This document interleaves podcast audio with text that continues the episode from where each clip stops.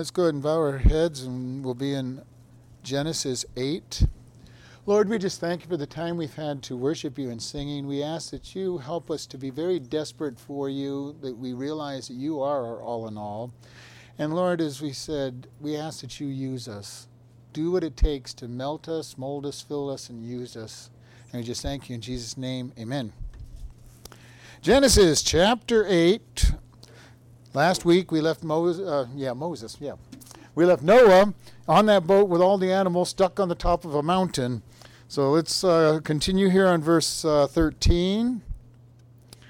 And it came to pass in the 601st year, the first month, of the first day of the month, the waters were dried up and off of all the earth, and Noah removed the covering of the ark and looked, and behold, the face of the ground was dry. And in the second month of the seventh, 27th day of the month was the earth dried. And God spoke unto Noah, saying, Go forth of the ark, you and your wife, and your sons and your sons' wives with you. Bring forth with you every living thing that is with you of all the flesh, both of fowl and of cattle, and of every creeping thing that creeps upon the earth, that they may breed abundantly in the earth, and be fruitful and multiply upon the earth. And Noah went forth, and his sons and his wife, and his sons' wives with him, every beast, every creeping thing, and every fowl, and whatsoever crept upon the earth after their kinds went forth from the ark. And Noah built an ark, uh, an altar unto the Lord, and took of every clean beast and every clean fowl, and offered burnt offerings on the altar. And the Lord smelled the sweet savor, and the Lord said in his heart, I will not again curse the ground any more for man's sake, for the imaginations of man's heart is evil from his youth, neither will I again smite any more every living thing as I have done. While the earth remains, seedtime and harvest, and cold and heat, and summer and winter, and day and night shall not cease. We're going to stop there for just a moment, and we're going to look at this. Noah was in the ark for one year and 20 days. Now, that's a pretty long time to be stuck in a boat in one spot. And even a large boat is going to seem very confining after that long a period of time. And, you know, we kind of think of this, you know, many people never realize how long he spent in that, that boat. Oh, God sent the rain 40 days, it flooded everything, and then they got right back off. Well, they did get right back off, but it took a while. You know, it took close to a year for the water to recede completely. And even that is pretty quick if you think about it. There's times when you hear about floods on rivers that last for weeks at a time, months at a time before the water finally recedes. And we're talking about water that flooded the whole earth. And Jesus and God did a bunch of cataclysmic things. He opened up deep trenches in the in the oceans to really flow the water off. And we see the effect of that flow, flowing water.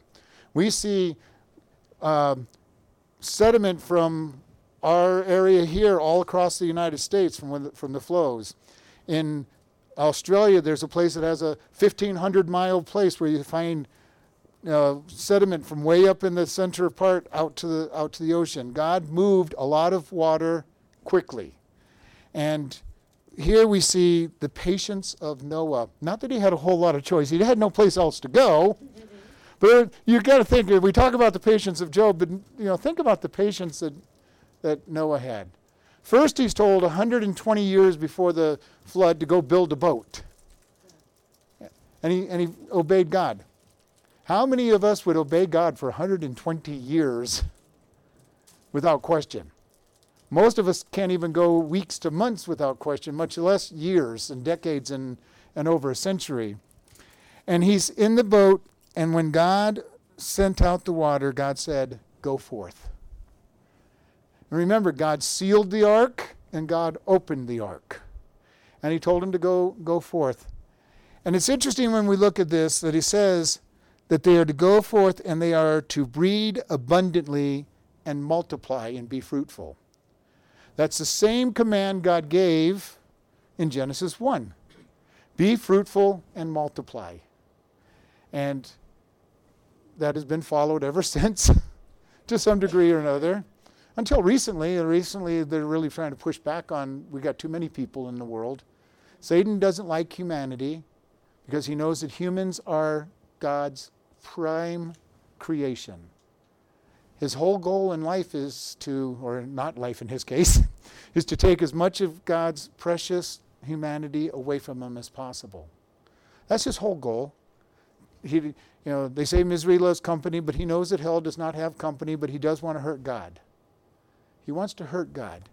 And we look at this after Noah gets off the off the ark, the very first thing he does to prove that he is a righteous person is he builds an ark.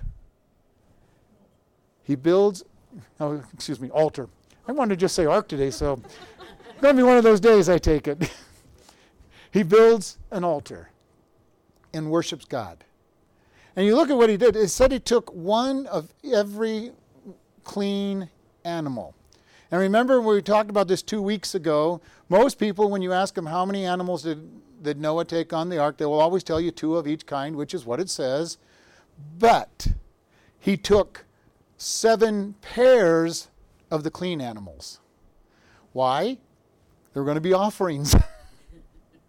there were going to be offerings when he got off the ark, so God gave, had him take animals that were worth offering to be able to make the offering and not destroy the species. Could you imagine? They got off the boat. There's maybe one, maybe one young one, and they offer they offer the clean animals. No more, no more clean animals for the rest of your your time. So God had already made provisions for the offerings to continue. You know, we think about this. How often does God ask us to do something? Is all the time. Our songs this morning.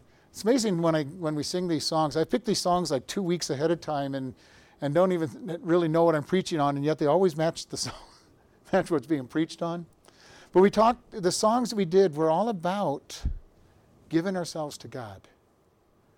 God is expecting us to serve Him. We saw the, the clip from the Lottie Moon. Did you notice what the missionaries kept saying over and over again? They never, being a missionary was nothing like what they expected. I've heard that from every missionary I've ever talked to personally. It was not what they expected. They, they, they fell in love with people. God would do little things to, to allow them to share the gospel. The good news is, it's exactly what he does here.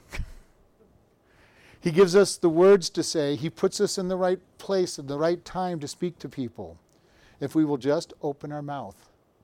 Do we love the lost world enough to open our mouth and share the gospel? They're headed to hell.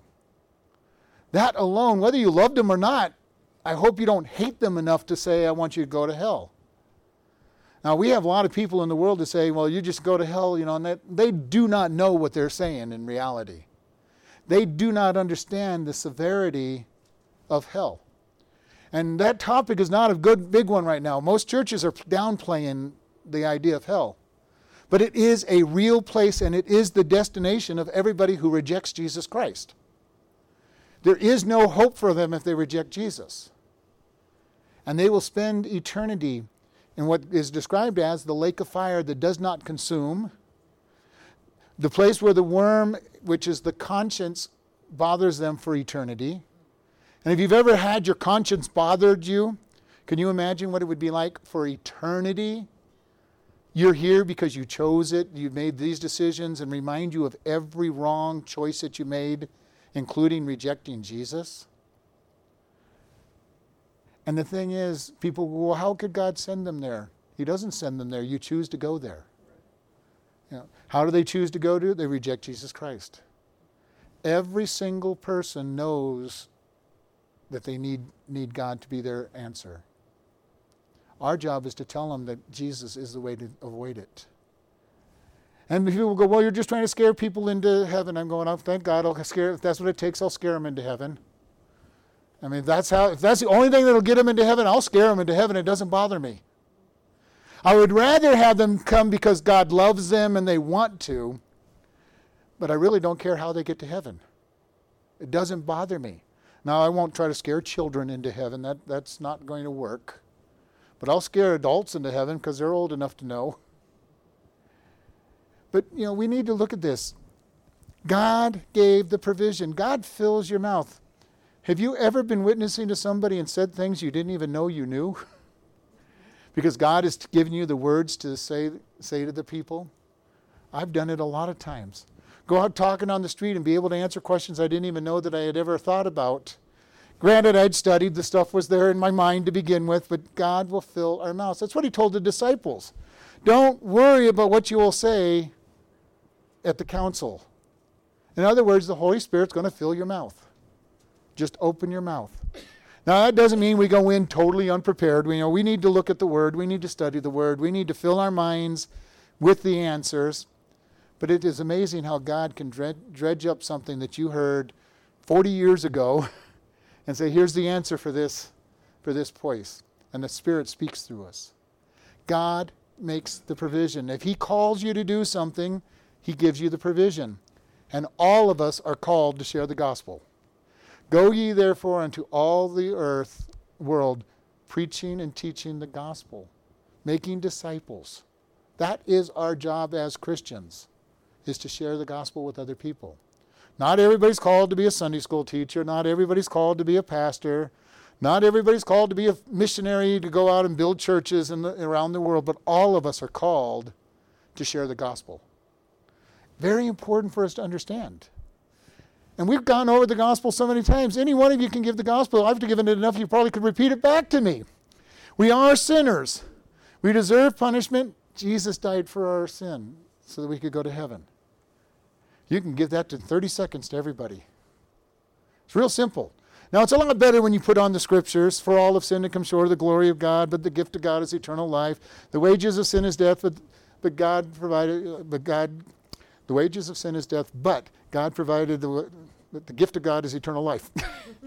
and I know that one off the top of my head with no problem. Uh, God commended his love toward us that while we yet sinners, Christ died for us. Real simple.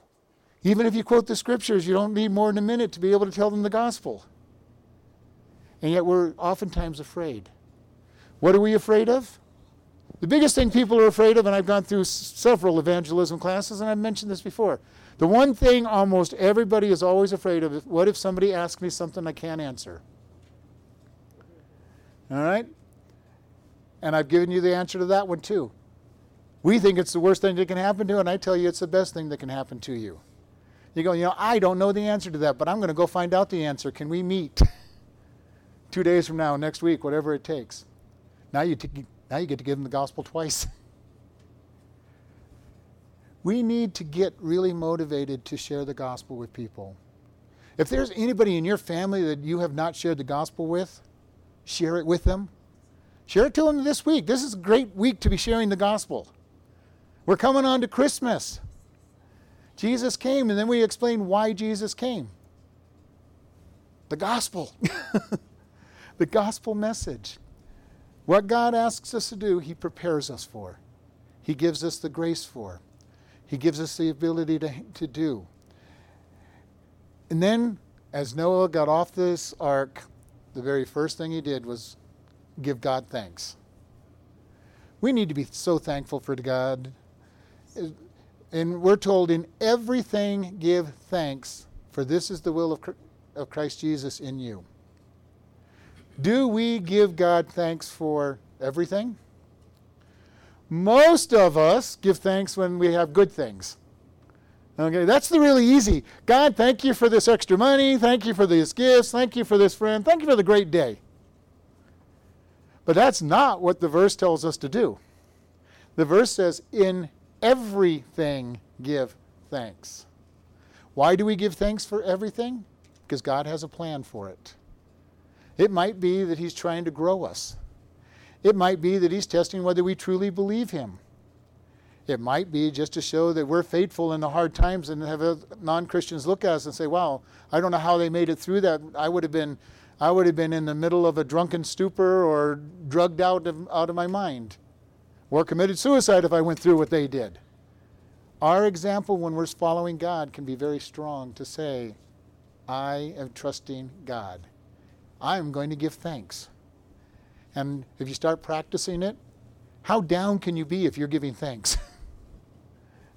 you know, you have a very bad day, you have a very bad week, maybe you have a bad month. I don't I've never had a bad month, but maybe you've had bad months.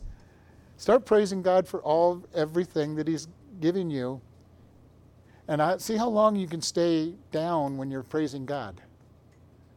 I love to, when I'm having a hard time, is I just will quote a verse to myself or sing a chorus. Sing a, sing a Christian chorus to myself. Sometimes people look at me and go, What are you doing? I'm going, I'm just singing, having a good day. Sing a song like God is so good and see how long you can stay unhappy. You know, a song like I was singing this morning in the, before Sunday school, Cheer up, ye saints of God. How long can you be unhappy while you're singing about cheering up? yeah. We want to think about these things. You know, when everything's going bad, I've told you all my favorite verse in the Bible is John, uh, uh Romans 8:28. For all things work together for for good for those who are called according to the purpose of God. Why? Because when everything's going bad, I go, God, I don't understand it. You've got a reason. and it's for good. We need to learn these things. We need to learn how to edify ourselves and say, God, I'm going to just praise you. I'm going to give you thanks. I'm going to lift you up because you are worth worthy. You are the one who's going to keep me. You're the one who's going to help. Noah had just gone, gotten saved from the, from the world, its destruction. And his first thing he did was thank God deliverance. Eight people in the world left, and a bunch of animals. And even those animals only had two by two, except for the clean. And then God looked down, he saw Noah's sacrifice. God looks at the sacrifices we make. He looks at the praises we make. He looks at when we honor Him. And it touches His heart. Now, why it touches His heart, I don't understand all of that, but He uh, really enjoys obedience. Much as we do, and our kids would be obedient, where they do that just, you know, they've been really bad all week long, and then they come in with the, the picture or the handmade item, which really wasn't all that nice necessarily, but they go, here, this is for you. And you, can, you just felt all your dis- disappointment melt away, at least for a few minutes, you know, because they had done something just to say, I love you in a, in a special way. God's heart is touched in that same way. And God said he will no, not again destroy all of mankind because their imaginations were evil. Note here that God did not say that man had changed. Every imagination of man's heart was still evil, and God knew that. In Jeremiah, we're told that our hearts are deceitful and wicked beyond all comprehension. Now, most of us kind of think, especially if we're Christians and been walking with God, well, my heart's pretty good. You know, I am coming to the conclusion the more I've walked with God, the more I realize that my heart is pretty, pretty stinking evil. yeah, it wants to do the wrong things all the time. Now, God's Spirit in me kind of controls it and keeps it in check. But my desires are just like everybody else's. I desire at times to do the wrong things. All of us do. God's Spirit can help keep that in check. But you know, I've also learned over the time as I look down into my heart and see you know, how evil things are. Most of us, if we've walked with God any length of time, have knocked out a lot of the bad things that everybody looks at. But you know, our hearts are evil. Our very heart is evil. On the Sermon on the Mount, Jesus taught, you know, you know, you've heard it said, you don't commit adultery. He says, I, I say to you, if you look at somebody with lust in your heart, you've committed adultery in your heart. If you don't commit murder, but if you are, are angry with a brother without reason, you've committed murder in your heart. He raised the standard so high, and we look at our hearts. How often do we get angry with something? We might not even say it, we might not even let them see it. At least we think they don't see it. but we've still gotten angry with somebody for no reason. We've had these thoughts. And God says, those are sin as well. And then every time I talk about this, I always add the caveat the consequences are not the same for thinking it and doing it. Okay? There's a big difference in consequence. But the sin has still been committed as far as God's concerned. He knows that man has not changed since the flood. But he says, I'm not going to destroy the world because of this. Now, he is going to destroy it at the end of time and recreate it. but it's not being destroyed because of the sin of man. He's destroyed. Well, it is being destroyed because of the sin of man, but not because of their sins, because man has polluted this world. And we talked about that. Remember when we talked about the fall, it didn't just change Adam and Eve. God had placed them in charge of all of the creation, and the whole world changed. Thorns and thistles were produced, death came into the world. Everything about the world has been changed. Paul said it that the, the earth groans for the end because of how much it has been destroyed. Man had an impact on this world that was very negative. Jesus came to be able to buy back men. And God's only option at the end of the millennial kingdom will be destroy everything and start all over. And that will be after people have had their choices. So we want to encourage everybody what is God asking you to do? Step out and do it. Step out in faith. No matter how scared you are at doing it, step out. It's amazing the, the individuals we have that talk about talking to other people. I love it. Talk to people. All of you have been in line somewhere at some store, wasting time, maybe even grumbling about how slow the line is moving. Uh, what if you, instead of grumbling about how slow the line is moving, talk to the person in front or behind you? They're probably not going to get out of line to go to another long line. You don't have to be obnoxious about it. You could say, hey, do you know about, do you have a personal relationship to Jesus? Where do you think you'll go after you die? You know, engage them and then give them the gospel. Only takes a couple seconds to do so. And you know what? Maybe one of them might just accept Jesus as their Lord and Savior. Then you can encourage them to go to church. Now, if you're in Kingman, you probably aren't going to encourage them to come here, but encourage them to go to church because I don't care where they go to church anyway. I, I, want them to be in church to hear the Word of God. As long as it's a good church, is all we're looking for. But let's step out. Let's go out, especially this time of year when it's a great time to witness. This is an easy time to witness to people, an easy time to invite people to come to church, and they're more willing to listen. Besides which, all the music they're listening to is about Jesus anyway, except for all those Jingle Bell songs. uh, so let's go ahead and close in prayer. Lord, we just thank you for this day. We thank you for the opportunity. Lord, we ask that you give us opportunities to share you with others, to, to lift up the gospel message, to move forward and, and tell others about Jesus. And we just thank you in Jesus' name. Amen.